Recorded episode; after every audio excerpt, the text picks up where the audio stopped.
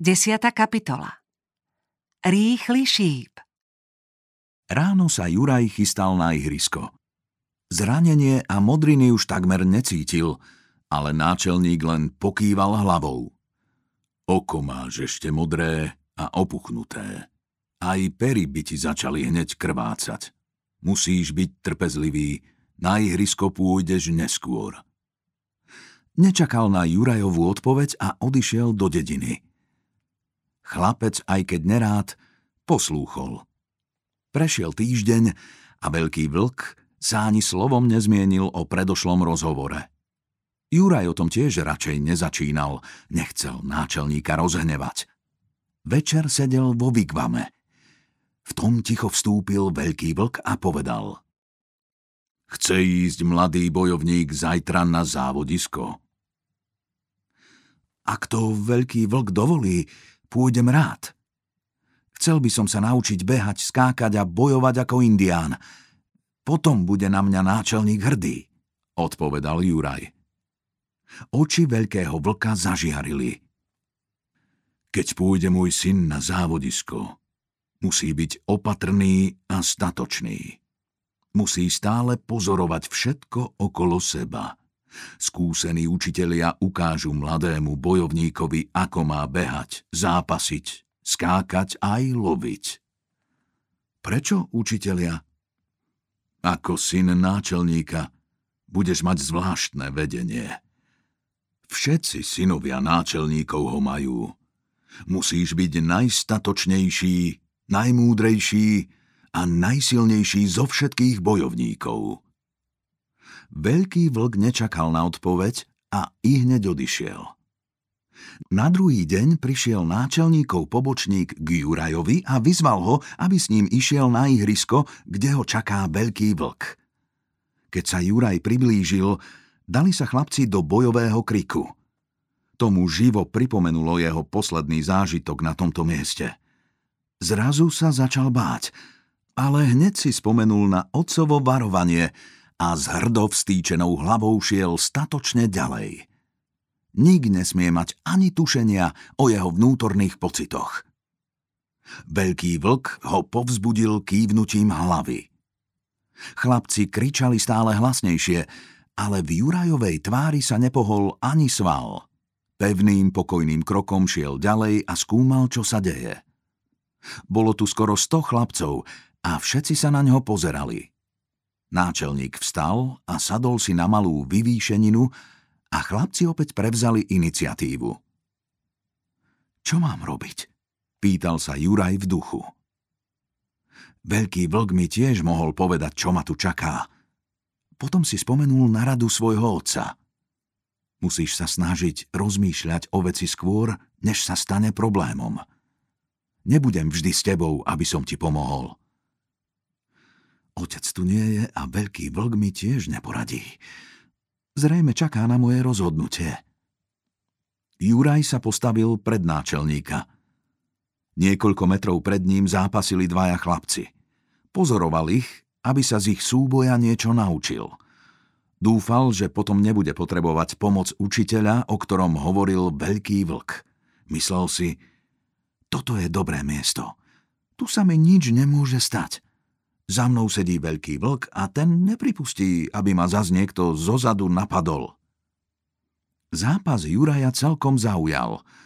Pozorne sledoval, ako uskakujú pred údermi a ako sa kryjú – Obdivoval ich sílu, vytrvalosť, obratnosť a prestal vnímať okolie.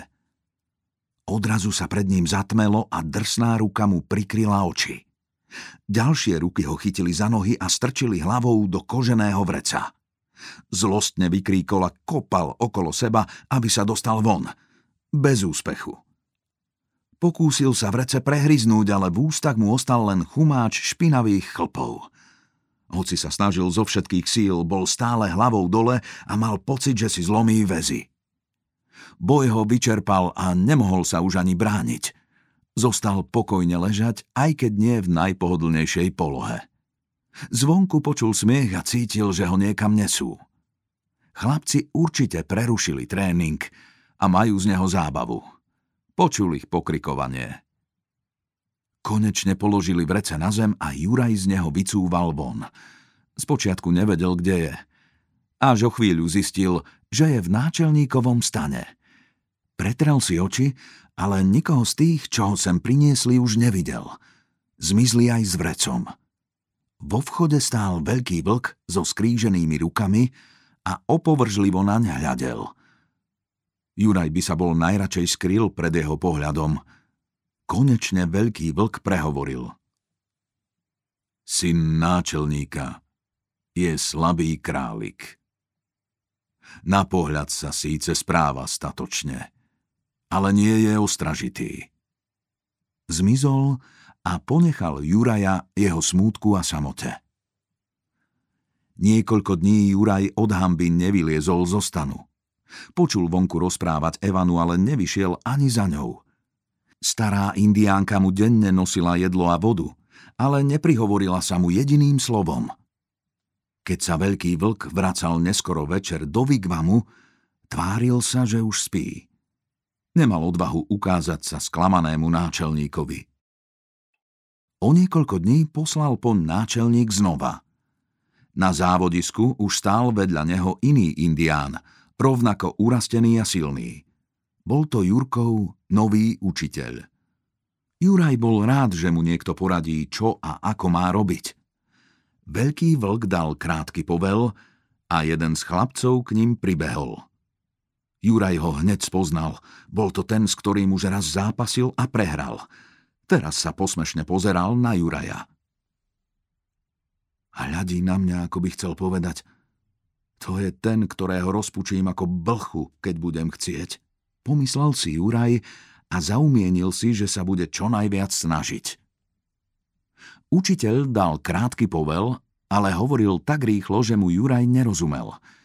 Keď Indián zistil, že ho priviedol do rozpakov, opakoval rozkaz druhému chlapcovi – ten chytil Juraja za ruku a hodil ho o zem. Učiteľ dal ďalší príkaz a indiánsky chlapec Juraja znovu zložil. Cvik opakovali dvakrát.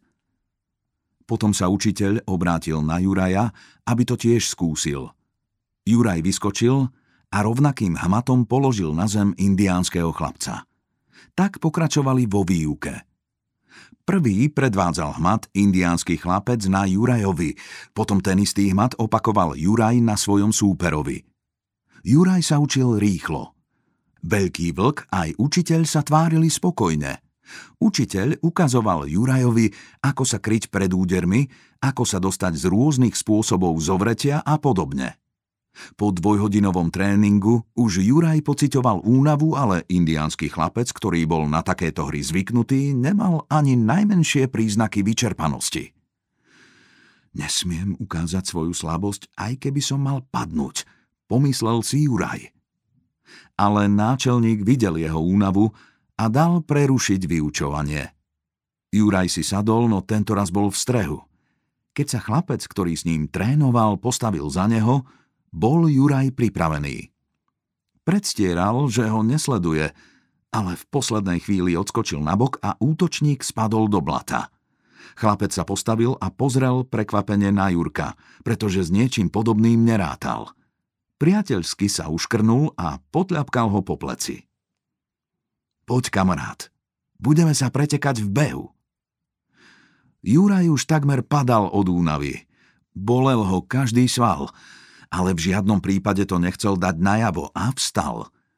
Učiteľ súhlasil a viedol ich k bežeckej dráhe. Juraj si odbehu veľa sľuboval, lebo doma patril k najrýchlejším.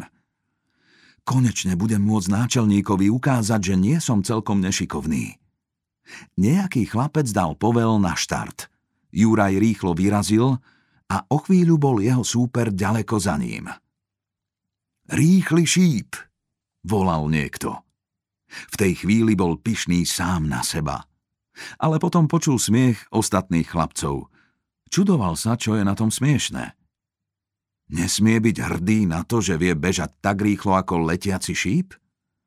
Nohami sa takmer nedotýkal zeme, ako by sa vznášal nad bežeckou dráhou. Bežal, ako najrýchlejšie vládal, ale o chvíľu musel zmierniť. Srdce mu prúdko bylo a ťažko lapal po vzduchu. Cítil, že mu ťažejú nohy a pomaly prestával veriť, že dobehne do cieľa. Potom sa obzrel a videl, že jeho súper ho dobieha. Bežal dlhými pravidelnými krokmi a nezdalo sa, že by bol unavený.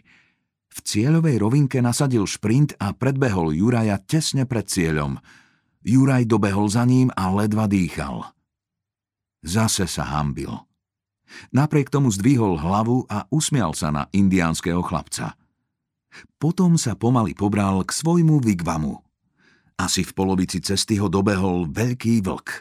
Juraj sa obával jeho hnevu, ale náčelník sa tváril priateľsky. Rýchly šíp vie dobre bežať, povedal náčelník. Musíš sa ešte naučiť ovládať svoj krok a potom budeš veľkým bežcom. Rýchly šíp? Spýtal sa Juraj. Áno, rýchly šíp. Nie je to vhodné meno pre toho, kto vie tak rýchlo vyraziť ako ty? Od tejto chvíle ťa budú všetci volať rýchly šíp.